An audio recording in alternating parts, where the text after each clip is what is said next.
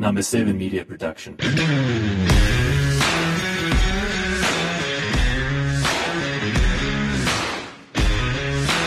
Welcome to the BizCrush podcast series, where I interview successful South African entrepreneurs and movers and shakers in order to extract practical advice on succeeding in business and life. I'm your host, Jacques Basson. And remember, if you prefer Afrikaans, check out Klipkouers podcast series. Although not as hands on as he used to be 20 years ago, Duram MD Mike Stekhoven still has his finger firmly on the pulse of the paint industry. Duram family business originated in 1981 when Stekhoven bought a company that had developed a polyurethane waterproofing product called Duram 115. Since then, Duram has continuously pushed the boundaries of smart paint over the past 40 years such as the introduction of Raincote, the first acrylic waterproofer for the retail trade in South Africa. Describing an entrepreneur as the internal optimist, Stekhoven maintains that focus in business is the most critical ingredient for success.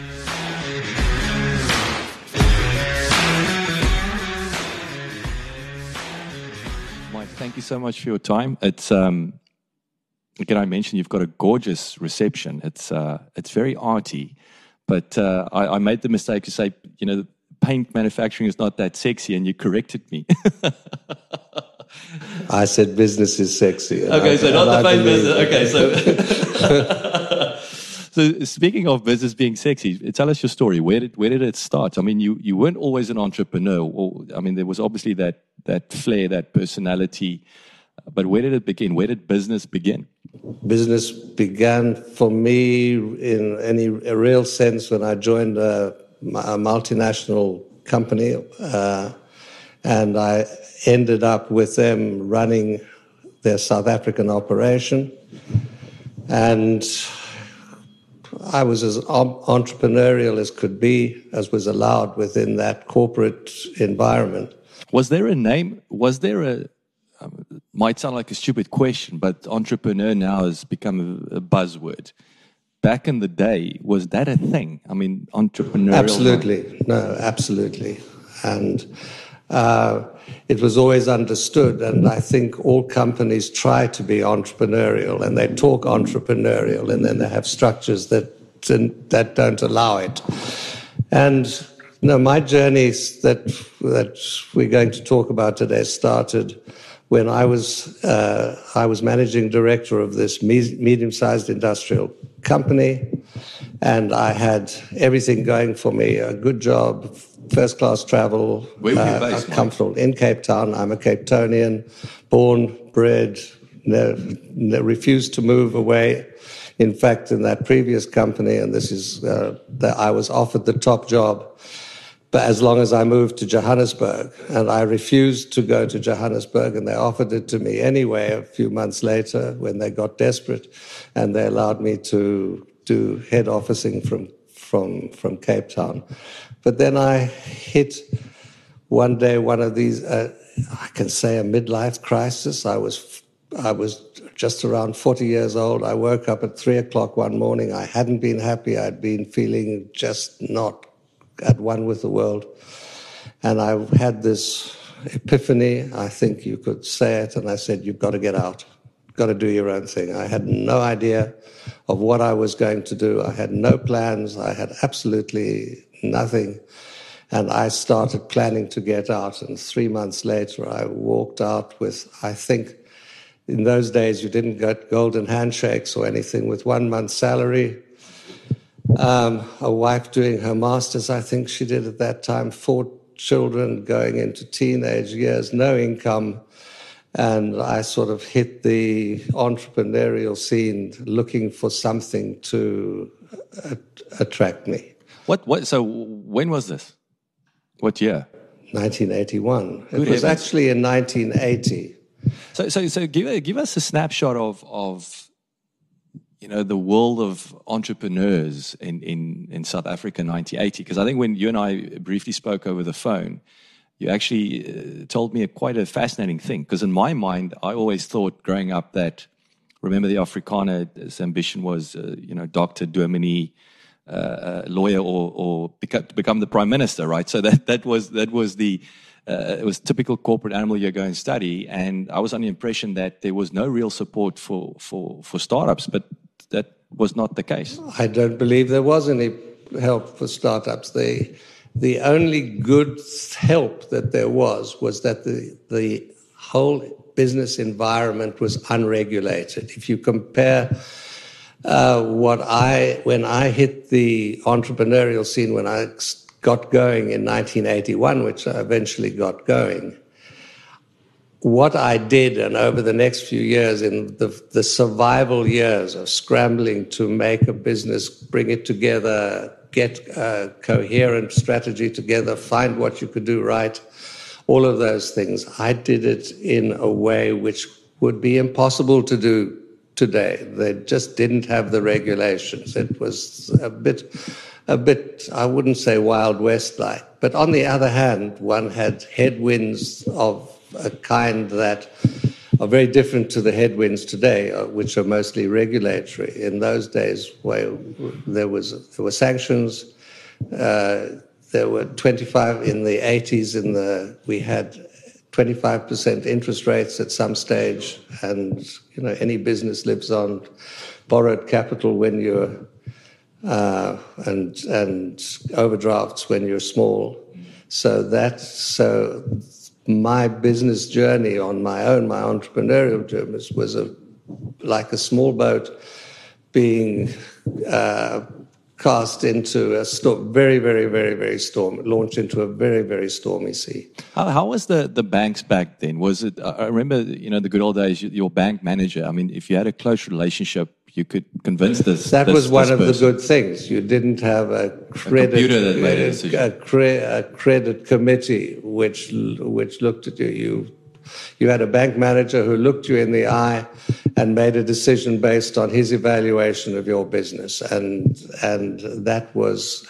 I believe a much better way of doing it. Certainly, certainly from an from an entrepreneur's point of view. So yes, I'm so I'm grateful for that sort of one could say the the uh, the slapheid in if that's the thing yeah, in yeah. The, the regulatory in the regulatory environment. What if, if you look back and again I'm keen to unpack uh, you know that the start of the business. What what were some of the the, the I guess the wisdoms you know looking back that what not to do uh, and again, if you have to give a you know individual who wants to start a business today, what what should they be uh, looking out for? I think I had run a business and I realized there were certain basic rules of a business which I understood and which a lot of people don't understand. They're common sense, and it's no, is that you've got to know where your how, what your money is doing for you. You've got to you've got to have control of you've got to have control of the money, and that's that's first, second, and third You haven't got much of it, but you've got to have control of it, your debtors, your creditors. And uh, so the first thing I did, I started off with three people in my business, and one was a, a very efficient accounts clerk I brought over from my from my previous em, employer. So I started day number one with myself, one guy in the factory, and one so somebody in the office, and that was my the full complement of my of day of day number one of Duram. So what was what was the process? I mean, you you resigned, didn't know what you're going to do. So what's when that what what happened there that got you to okay, yes, it's Duram, and we're gonna we're gonna make paint. I didn't decide. It was decided for me because I got desperate after about three or four months of looking around for opportunities and nothing presenting itself. And I visited a friend one day who had been a partly customer of mine, but also a good friend. And he knew I was looking for things. And he said to me that there was this company that he had done business with, which had gone bust. And maybe I would be interested in that. So, so I actually knew of the company and I knew of the product they made. And so I went and looked at it and I bought this company, which had, an, had another name at that stage. and uh, I bought it almost in desperation because I needed something, get, get something, going. something to do. And that company made a single component polyurethane waterproofing product called Duram 195, which was quite a breakthrough technology, but they hadn't quite got it right, and they certainly hadn't got the marketing right. So there was a factory with a few, few raw materials, one, one mixer in it, some customers that had been customers in the past, and no staff, no nothing. And that's what I bought. It cost me everything I had. So now, as now, now the cash, risk is increasing. As fast as, as fast as free cash. So I got, I got going on that basis. So that took me into the waterproofing field. So I landed there not by choice, but but by happens happen, by by happenstance, and and I then had over the next short while a lot of decisions to make, which had very big implications in in the longer run. Firstly, I decided that I, I was going to do waterproofing. Now, in 1981, when I got going, waterproofing meant bitumens. Finished. They were black, they were dirty, they didn't last, they broke, they cracked up in the sun after a while. We had a new generation waterproofing, which was expensive, very good, specialized, specialized product. But I decided, and I think probably one of my most important decisions was from day one that I would focus on waterproofing. And focus in a business is absolute to me is is is the most is the most critical thing. So I came from running the what was then the biggest industrial adhesives company in South Africa, and I, I, I was very well connected, of course, and I had lots of friends in that business, and I would get phone calls saying, "Come, Mike, we'll buy from you. You just go make those adhesives that you made from us before. And I said, no, not my business. I'm in water. And, I'm in waterproof. And uh, which was a difficult thing to say. Yes. Because that was an easy way to some sort of turnover, but it wasn't the the direction that I was that I was going to take. So I proceeded down. I built up the market for Duram 195, the polyurethane, and then I started expanding the range. And I and the the biggest breakthrough that I made was about a year after I got going as a company. I'd probably employing now one or two more people at that stage. But I introduced the first acrylic waterproofer into the South African market. Time for a did you know? Insert. Acrylic based waterproofing is one of the top choices for the DIY user.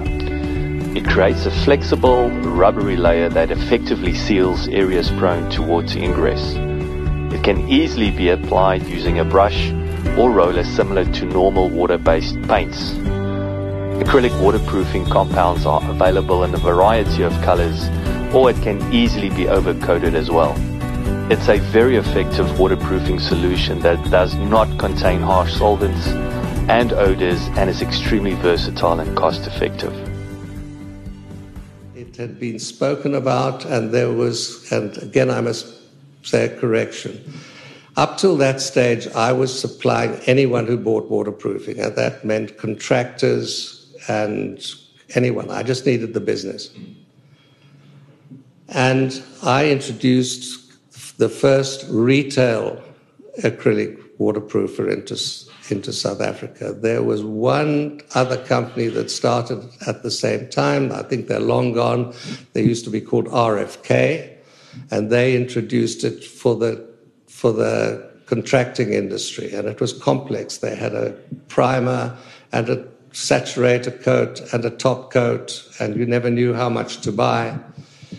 And I saw an opportunity and I made a very another very big decision. I decided firstly I found a nice name. It was called Raincote, I decided it would be a one pot product that you use both as a primer and as a top coat and as a one, saturating one pot. One, one stop, keep it easy for the for, for the the small builder or the DIYer.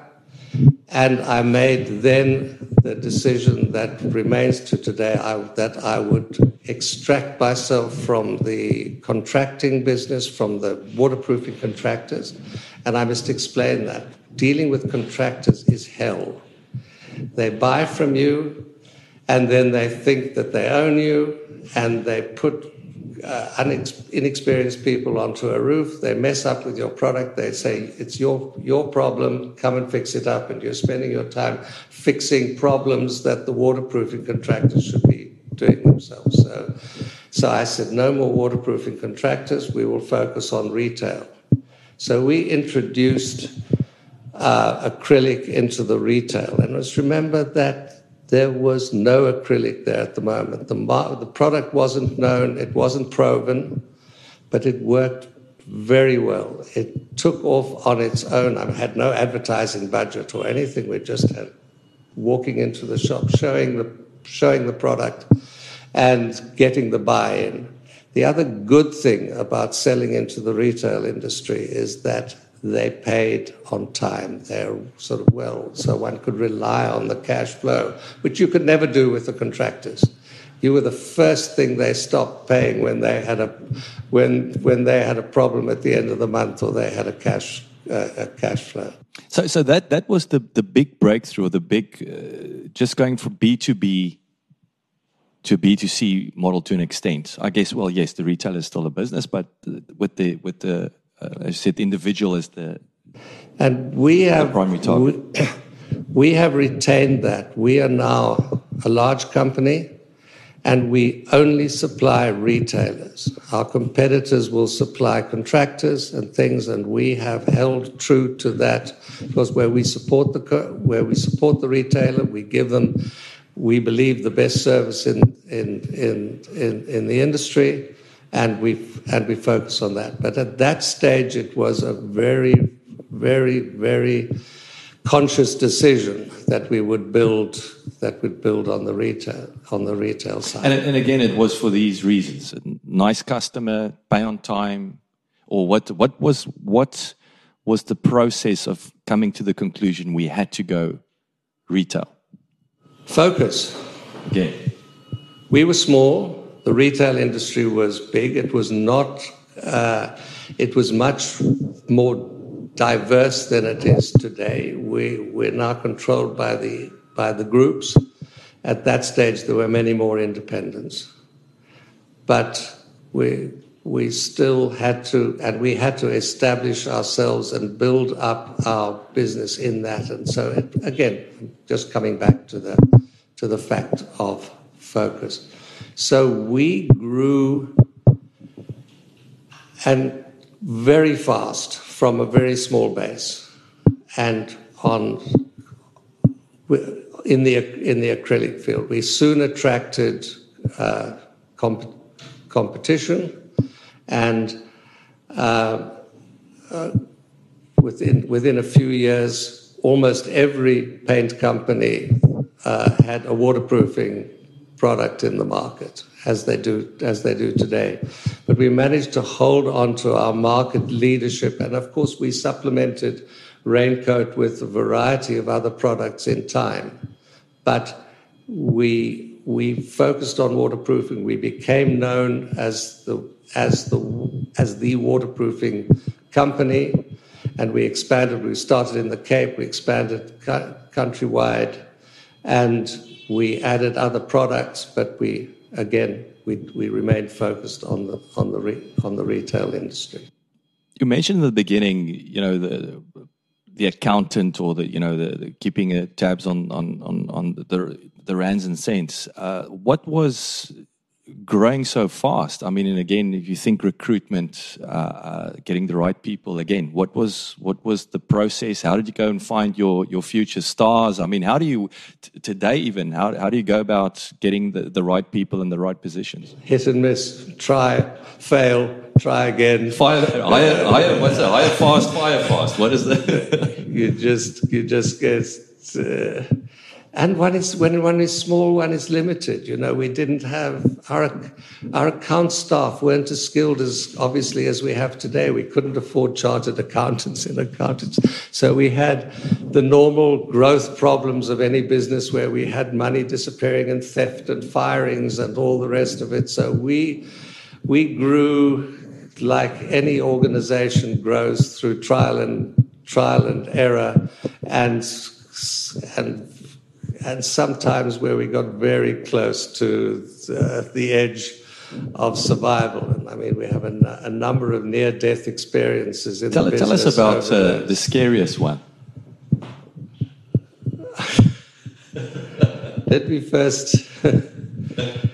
I'll tell. I'll tell a story. May I name names? Yes, go for it. the in those days, I'm not talking about the 80s the biggest um, hardware group in the country was called Wardkiss Hardware. Don't exist any longer. Yeah, I just want to say, I, I don't know. So that tells the they story. They were owned right? by Plascon. In those days, that was okay. You could, there were no competition rules, and there was, and there was no, there was no honor there. So anyway, Plascon owned Wardkiss, and we supplied Wardkiss. Then Plascon brought out their own waterproofing product. And I've got two stories to tell. You can decide whether you're going to uh, include them or not. But the first thing was that Plascon brought out before the winter season in Cape Town, when the waterproofing is uh, is at its peak, they brought out a radio ad for their product, which they just introduced to the market. I think it was called Roof Seal. It's by the way, it's no longer there. But they brought this very, very clever ad. It was, it, it was this this this guy. Uh, who was a, la- a, lazy sod at home, and he, his wife was coming and scaling him out for the fact that they've got this water, this leak in their roof, and he's too lazy to go and fix it. Uh, and and and now there's this new product, and that that's so easy to use on roofs that even he could do it. So they made a lovely. They used a couple of Cape characters in it, and it was a funny ad, and it was very effective. And I remember us listening to this repeated ad and saying, "Well, that's our growth gone." You know, we've had three or four it was, years. It was a good run, uh, that was a good run, and that's that that that's the end of it. I remember we were doing our budgets. And we decided, and we'd been growing 50, 60, 80%, doubling in years, enormous growth into a virgin market with, with finding, finding traction in that market. And then I remember us saying, okay, that's it. Uh, we're, we're, let's, and we put in the same budget for the same year with no growth for that particular year. We doubled. Wow. And then we started looking at why we why are things going so well? Why are we we're flying? We've gotten with all this competition. And then we realized people now know they can do their own waterproofing, but they don't remember what product was being uh, was being advertised. waterproofing was being advertised. Oh my goodness! It didn't sink in, so they were going and to the water, to the hardware store and saying this new waterproofing or what's about waterproofing and getting advice on waterproofing and walking out with Raincote. My goodness. So the next thing that happens, that Wardkiss say, sorry, we're not going to stock Raincote any longer. Oops, which they could do. Yeah. Couldn't do today. Would be uh, anti-competitive. Yes, yes. So that was that. But then there was a reaction. The Wardkiss stores had managers which who were incentivized on sales. Waterproofing had become an important part of their thing. Customers were coming in and saying, We want the Raincote we've been buying in the past, or the things like that, say we don't stock it any longer. So they turn around, walk out of walked out of this and they go find Raincotes somewhere else. So we got a call saying, No, no, no, no, no, no, no, no. We'll we'll stock We'll stock Raincote after all. we'll put it back. But, but, we're going to make it expensive. So they did. It was something like 30, 40% higher than the, than the already expensive Plascon roof seal that they put in there. And what was the result of that? Sales went up even more. We this was now a premium product. Yeah, so they, we they, were they already the we were already we were already the market leader. We had a lot of support uh, support and confidence in our product. People go in, they see a Plascon product that's selling for say a hundred rand, and they're seeing the one they've done before that's 140 rand must, or whatever the differential on, and it must it must be better. It gives you confidence. So the the, the sales went went up even more, and roof seal or whatever it used to be called quietly uh, fell ex- off the roof. exited exited the, the market. And I think those are two very interesting. Uh, le- that's that's fascinating, but it's just it's such a lesson in. Uh, it's, it's what's that thing about you know digging a hole for someone else and falling into it.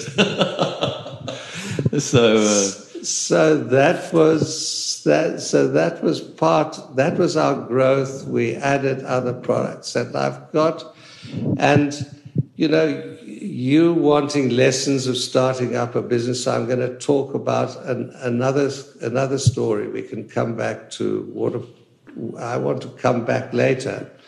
But at, in the mid 80s, been going five or six years, I had and I went back to this friend that had given me the lead to the, buying this company in that five years beforehand. I kept in touch with him because one of the things that you miss when you're on your own in a small business. You miss people to talk to. to but a soundboard. Just soundboard, just having someone you can tell your problems or bounce ideas or just listen to. Because you're so you're you're on your own. So I visited Dave and, and who had a large panel beating business. So I was and I went to him regularly. And during our chat, he said, no, he had an interesting visit this, that morning. yes?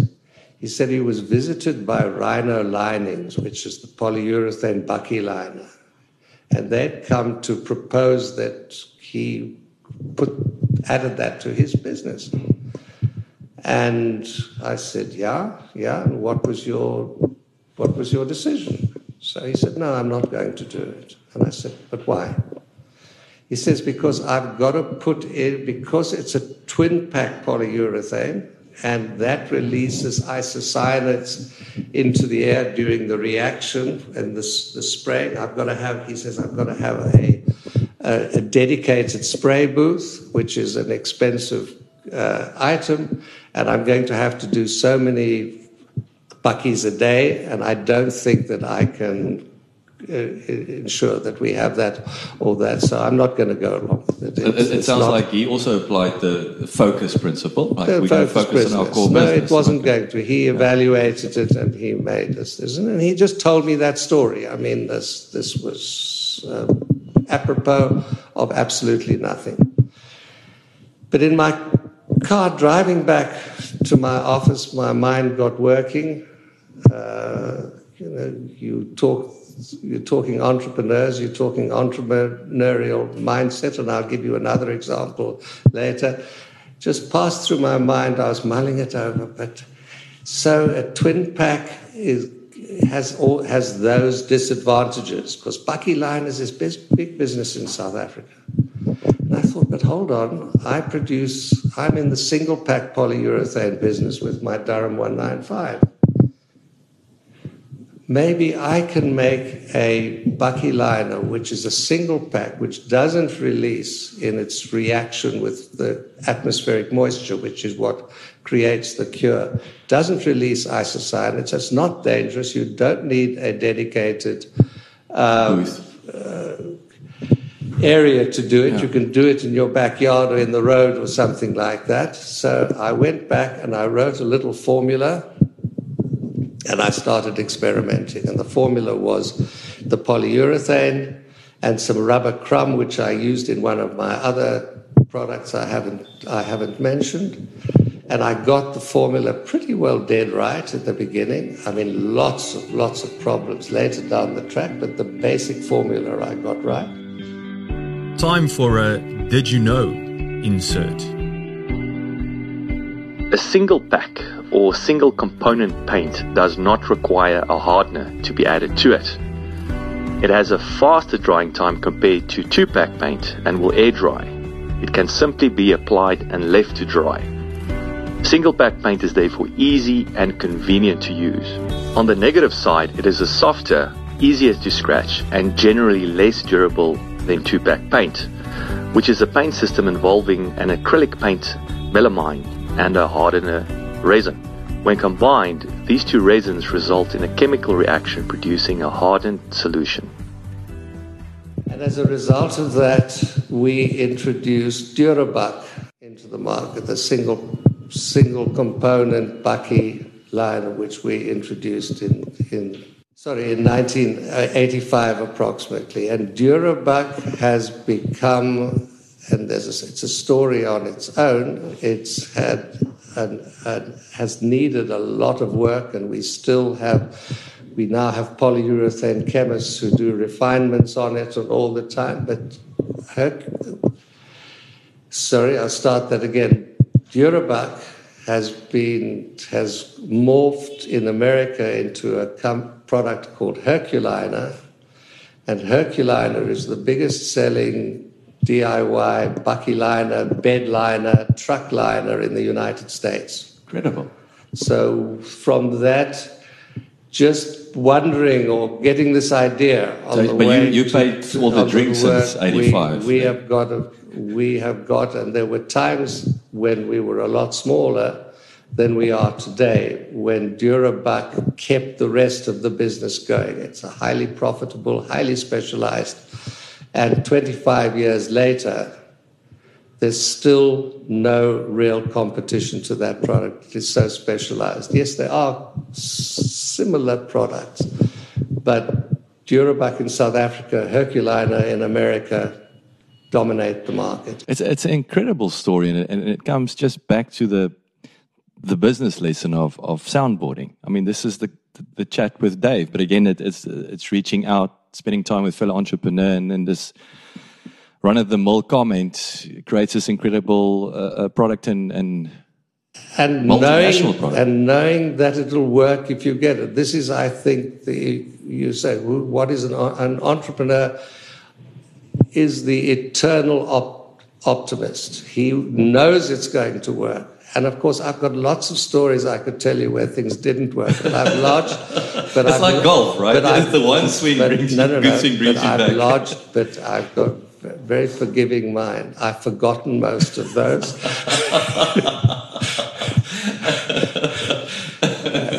and the things that work stay stay stay with one. So so I've now got a business that's growing, that's got waterproofing as its main thing, polyurethanes as a, as a, as a secondary line. And we're growing our footprint, we're growing our retail footprint throughout, throughout the company, throughout the country, sorry. Um, we're now in most retail outlets throughout, throughout the country. I'm now talking of 19, late 90s, early, early 2000s. But uh, going back into the late 90s, another thing, interesting thing happened, which had enormous long term impact. In fact, probably the thing that if you look backwards from where we are today as a paint company, as opposed to a waterproofing company. And the, that genesis, that change happened in a visit I made during the 90s, where I visited regularly our retail customers, and I would choose to go and to go into an area and call on three or four, do a little bit of research before I went, looking at their sales figures. And I went to a customer who happened to be in Lakeside in Cape Town, and I went to call on him, and, and again just to chat, see how things were going. And I mentioned to him that that he was doing particularly well in his sales. You know that, that he was, a standout sales and what was the reason that so much waterproofing was occurring amongst his customer base? Why was he selling so much Raincote? And, you know, what is the waterproofing? He says it's not being sold for waterproofing. People are buying it as a roof paint.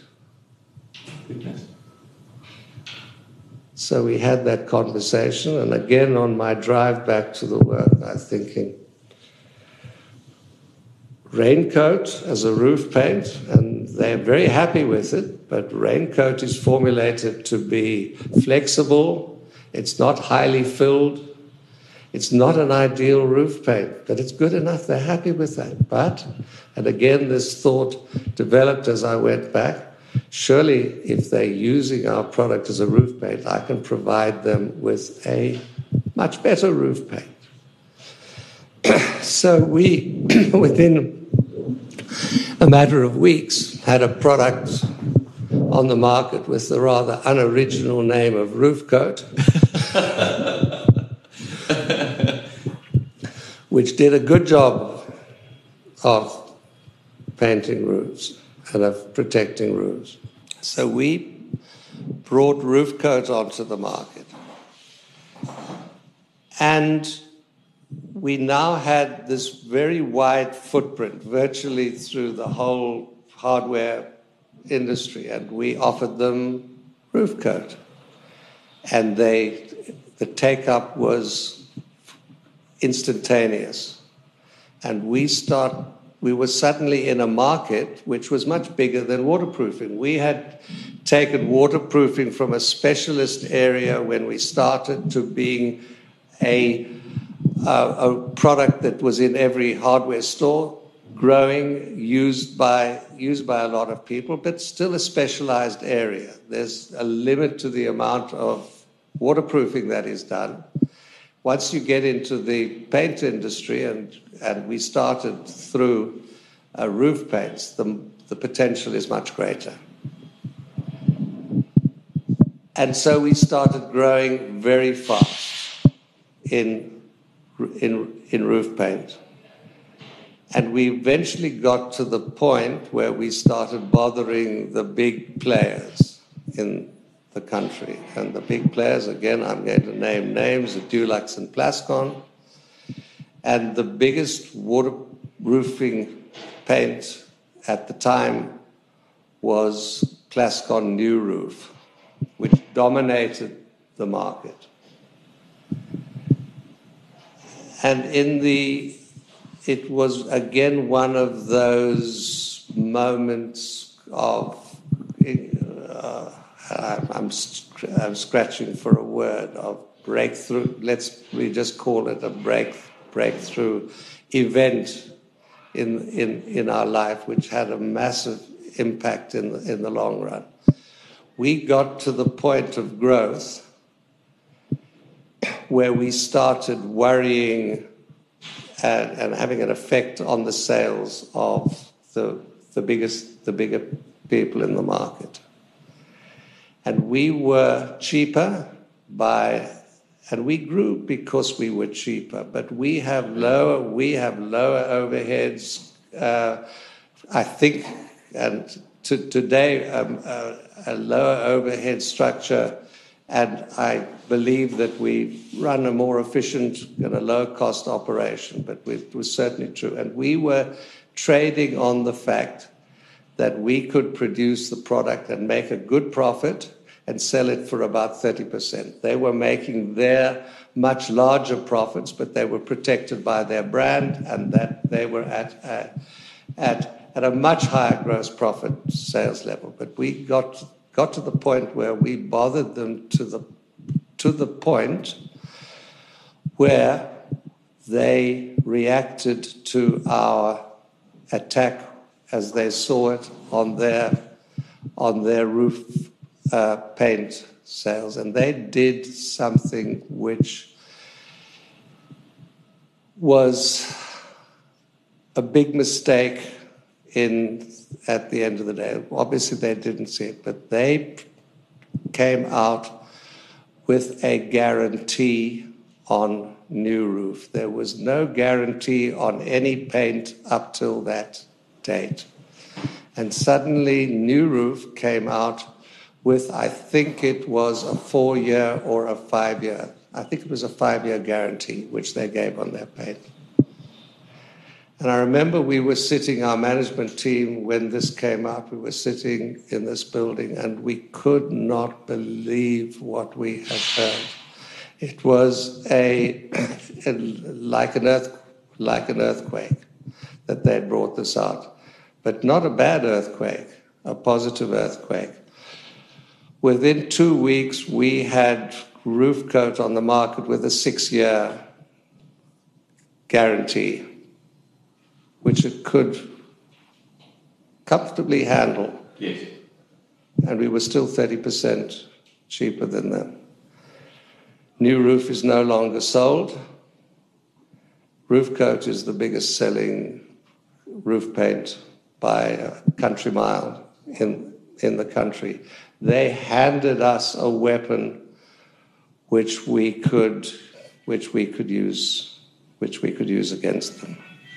And it's literally just adding that, thanks, that's the benchmark, okay, we'll just raise the level bit. And not increase our price. They they were faced with competition, and, and it's very difficult. You know, it's, we have, the moment we got into the paint business, we have been a, the, the small company, the, uh, the the the the the, com, the competitor the competitor one taking on the taking on we keep that sort of mind mindset but they have the thing is well how do they react to a company which has a very good is is has got a countrywide footprint and is underselling you by 30% with a product that's as good as yours. You either drop your price and wipe out your thing and affect your your whole uh, costing and sale, pricing structures, or you go on and accept that you're going to lose mar- lose market share. They reacted by thinking that they could protect it by putting a guarantee on, but it was actually a weapon which they were they were handing to us. Did they ever get to the point where they say, "Let's just buy this guy. Let's let's buy the problem"? we've had approaches, of course. I think anyone in our industry we've been approached a number of times, but never by Plascon. What would you have said if they approached you? what we said to the others. no, no, get out. Thank you. Thanks, no. thank, thank you for the, thank you very much. Thanks for, for thinking the, of us. yes, thank you very much for the vote of confidence. but but what I find fascinating with with where you started with this realization that number one we we need to we're gonna get away from the contractors support retail and it's these retailers became your almost your R and D departments in many ways. I mean, the feedback from what you know, why are you selling so much? No, they use it, you know, for for roof paint and stuff like that. So, are there a lot of examples of of I guess this market information that that that actually you you, you got from your your customers or the customer's customer? I and how, think, how do you go about it today? I think any business that's successful has an extremely good contact. Uh, at all levels with their customer, and there's there's cross fertilization. We today, as a, a large paint company, we're in constant communication with our with our retailers, and it's as I say, it's at it's it's at all level, and we are influencing one another in how we in how we in how we do things. So yes, it can't it can't work any other way. What is the? I just want to stop there. Uh, you know, with the dynamics of, I mean, obviously, yes, business um, or businesses have consolidated. I mean, we've we've we we think uh, Builders Warehouse, or we talked about Tesco earlier in, in the UK. And I mean, my experience, I, I, in my corporate days, I come from a, a, a key account manager. I was saying, uh, telling Quentin, I spent a lot of time here in Montague Gardens at SPAR's head office, yeah, uh, working with the buyers. But in those days, I mean, this is going back 23 years ago. I've, I've never been a fan of, of South African buyers. I, I perceive them to be aggressive, um, pushy. I'm, I'm talking the Pick n Pays of the world, you know, where you, you know, they, they have an agenda and they squeeze you or they play you off against the, the competitor. Whereas I find that in the UK, some of these buyers, are, it's more uh, a collab. So it's let's let's work closely together. Yeah, they still want to squeeze you for margin. So how how's that dynamic over the years? How do you see that? I mean, obviously, I appreciate it's customers. So, um, but how do you see? Is there a, a, collaboration mindset, or is it still very much listen? I want this uh, product as cheap as possible so we can make more money. One has different different groups work in different ways. You have some that have the very aggressive, beat you down, threaten you mindset, which you have to deal with. And I'm now not going to name names. And you have the cooperative ones where you work together. So it's a culture. It's, it's purely a business it's their, culture. It's their culture. And we have both. If you talk the sort of five or six uh, groups, uh, hardware groups, most of them, we are cooperative with all of them. But some of them have to be taken fighting and screaming into a cooperative mindset because it's against their it's against their culture. If they're not beating you up. They feel that they're being beaten up themselves and are being taken. God, you can't be happy. Of. uh, and we all know that that's not necessarily the case. The, the case. But, but the majority of them we have a very strong relationship uh, with and a very and but this is not, I think, necessarily normal. And I think it comes back to our culture and our commitment to them. They know we don't sell to their, to their customers, so they, they trust us. We've always been absolutely honest with them. We never break our word. It's an absolute, it's, the, it's, it's our religion. We know we have the best service in our industry because they measure it. We have 99 plus percent first you know, delivery. No, nobody gets within a country mile of that. And we work with them. We, uh, we, we, we advise on pricing. We, are, we help them. We show them. We know the rest of the market.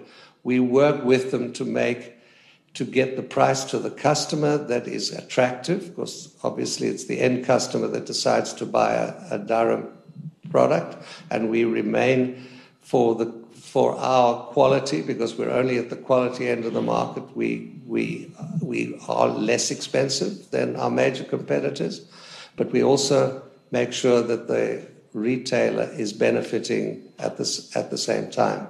But it is sometimes not easy to sell this concept because they many of them go of years that you sell as low as possible, get the customer through the door, and that, to the and which negatively affects their their end their bottom line at the end of the day. So it's a, a discussion. It's working together. It's explaining. It's helping. It's with their advertising.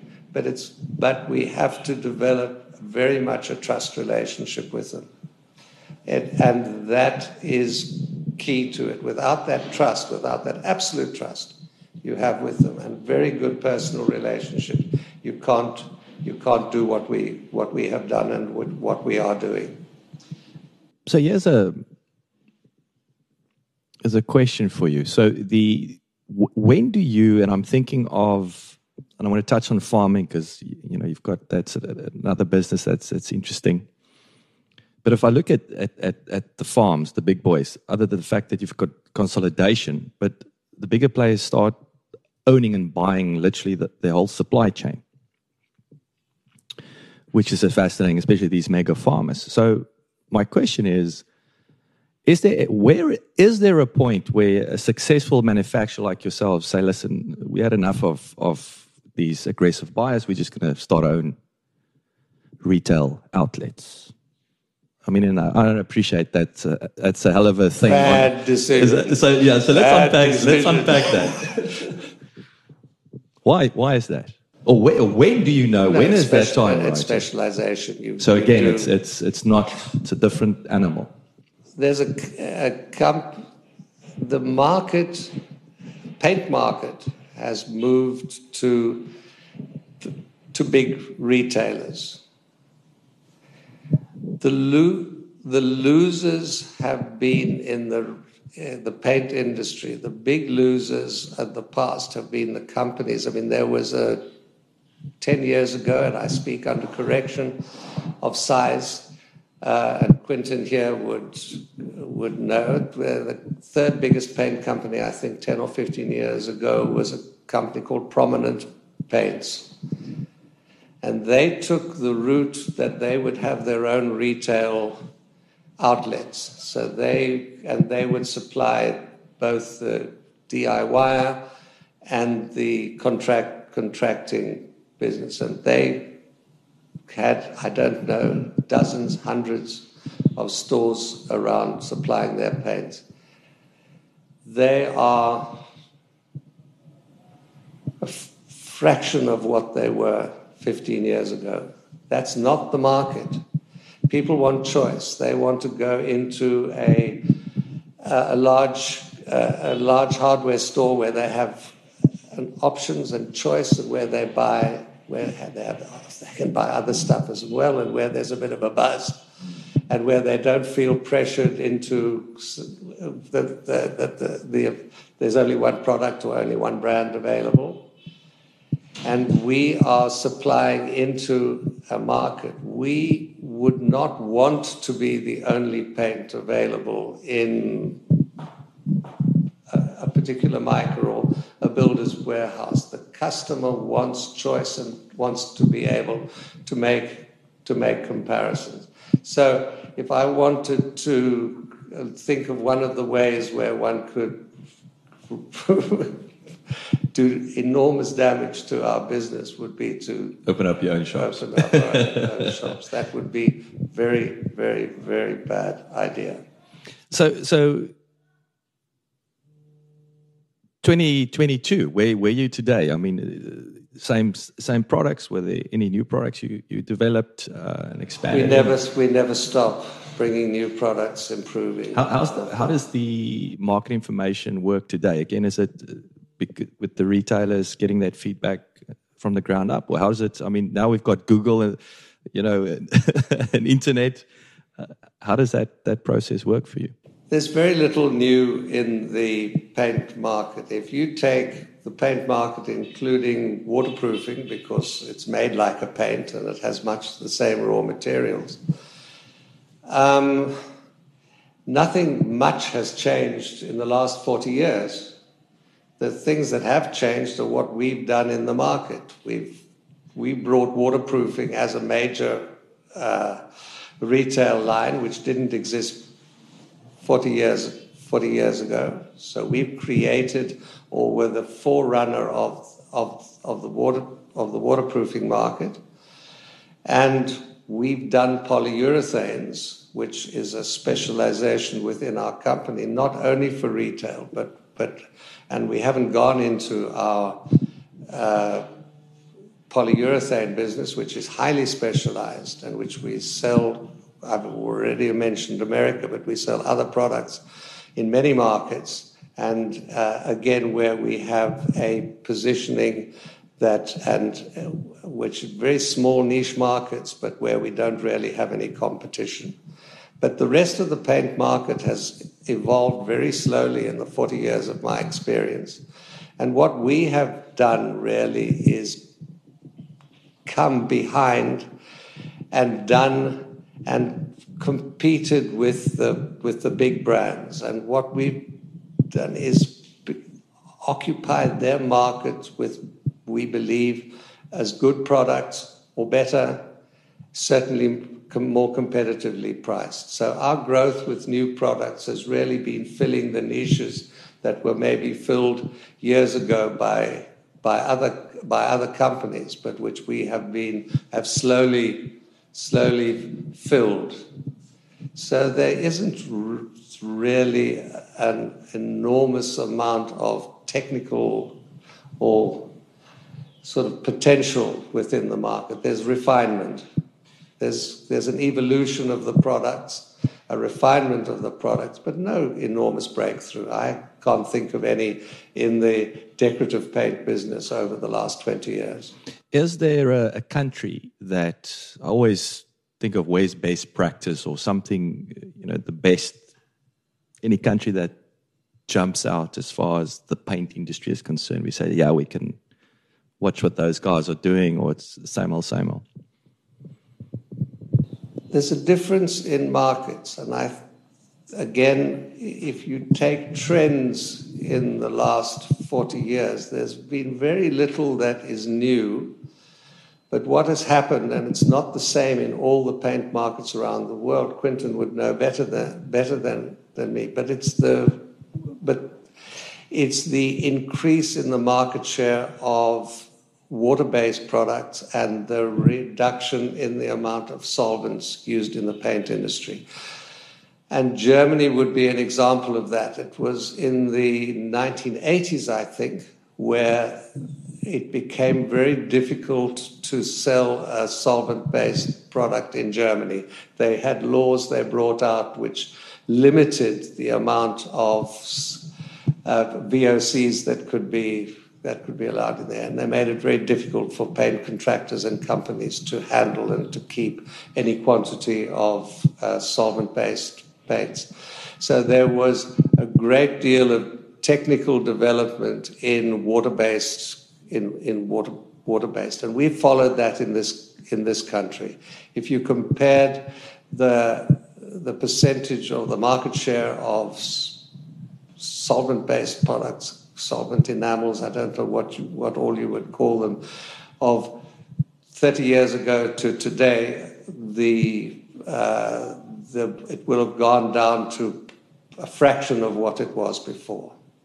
We still sell probably more solvent based paints in this country than most European markets but again, less than in America, where they've held on, for example, where the technology remains much more and to a greater extent with, uh, with solvent with solvent-based products. So that has been a change, but the uh, the technology has really been around for all of that time. It's just that because of legislation and, and regulation, that uh, users have been pushed towards water-based water-based product. And of course, water-based products have improved dramatically uh, over that over that period. I want to talk about uh, your farm. So, so tell us about that. Uh, we had a fascinating chat before for uh, uh, uh, um, I pressed record, but but tell us tell us the story. I'm, I'm not sure that I really want to go there. it's a success story. So we don't have to. I mean, it's, it's your choice. Well, I, I let, let, let me see what. Well, I, just uh, maybe a high level. Uh, uh, a few learnings. I think may, I, no, no, no, may, maybe I'll just sort of finish finish off with you know I'm not getting any younger, and you know we've been talking about my business. I've um, I have my strengths and I have my weaknesses, but I'm, I'm, I'm, not, I'm not good at accounts. I'm not good at uh, administration. I get bored very, very easily. If I have any strength, it's uh, maybe that. Uh, in, in, on the ideas and problem solving or something, but but I started planning to reduce my involvement in the company about 20 years ago. And I have a son who now runs who runs the company. And one thing that I'm definitely not is someone that looks over anybody's shoulder. You have a job to do, you get on with it, and I left to do it. And if you don't do it well enough, well, we'll find somebody else who, who will we'll, we'll, give a chance, we'll, we'll give a chance to. So, about 20 years ago, I was looking for activities to keep me busy without getting too involved in the job that was now somebody else's at this company at Duram. So I bought a farm, uh, very beautiful, uh, very large, very historic, very rundown uh,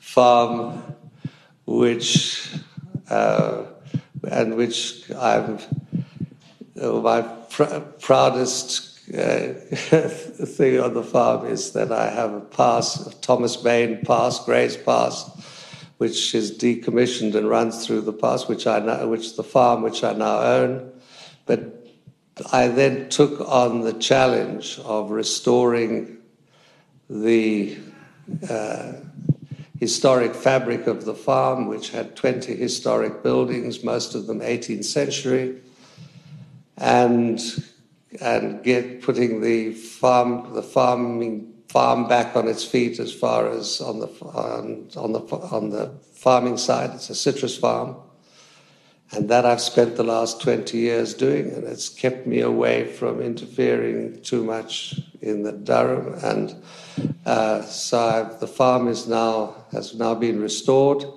It's fully organic, which is, was again an interesting journey, going being the only organic farmer in my area and finding very slowly, very painfully, very expensively. Uh, the the do's and do nots of, it's, of it's not, organic, it's not so, it's a so, organic farming. But why, why, organic? Why did why did you decide? Is is it, is it part of the lifestyle, the family values? Is it because it's the thing? Why why organic? Partly practical. I saw a great deal of money being put into get putting the farm, getting the farm right. And I researched organic, and the price you get for organic fruit, the return on organic fruit, is much higher than conventional. So it made a business case, a good business case, at least in theory and on paper. And the other thing was it, uh, it was a challenge. And one needs a challenge. One needs to get out of bed in the morning to some kind of challenge. And that's what it's been. So I've remained involved with my business, with Duram, still am, but more on the strategy, on, we're involved in strategy and that, that, side of the, that side of the business, but still very involved and very engaged. And when I'm not engaged with with Duram, I'm engaged with the farm. Last question. Uh, you mentioned, uh, you know, being part of the strategy. What what does 2022 hold for you guys? Any same old, same old? I mean, is what? How do you see things? Anything interesting happening? On the business side, mm. a challenging year, but we'll grow. Why is it challenging? I think the effect of the COVID, the pandemic, is now being felt uh, more than maybe we were aware we were aware of. I think in the tumult, if I can call it, in the excitement, in the adrenaline with the, and the lockdowns, there was also, from a purely a business point of view, there was an enormous move to home improvements and things. So, surprisingly enough, one had record sales despite the lock, despite the lock, beside the, uh, despite the lockdown. But the market is not growing. The, the economy is not growing, and the paint industry must eventually reflect what is happening in the broader in the broader economy. So I I haven't seen any official figures. Maybe Quinton has got some views on what the growth of the paint industry is likely to be, but if there's any growth, it's going to be marginal. But we'll grow. Mike, it's, it's been an absolute pleasure talking to you. Thank you for, for great story, but great business advice in the story. I always say to Quentin, you know, if I finish an interview, I know it was was a good interview because I'm smarter afterwards, and I'm definitely smarter after talking to you. So thank you so much for, for making time. I really appreciate it, and good luck thank for you. 2022. I hope it goes very well, and I look forward to uh, tasting one of your your, your farm, your citrus products one of these days. Thank you so much for listening. If you enjoyed the show, please subscribe and leave a review. And follow us on social media at Biz, B-I-Z, Crush.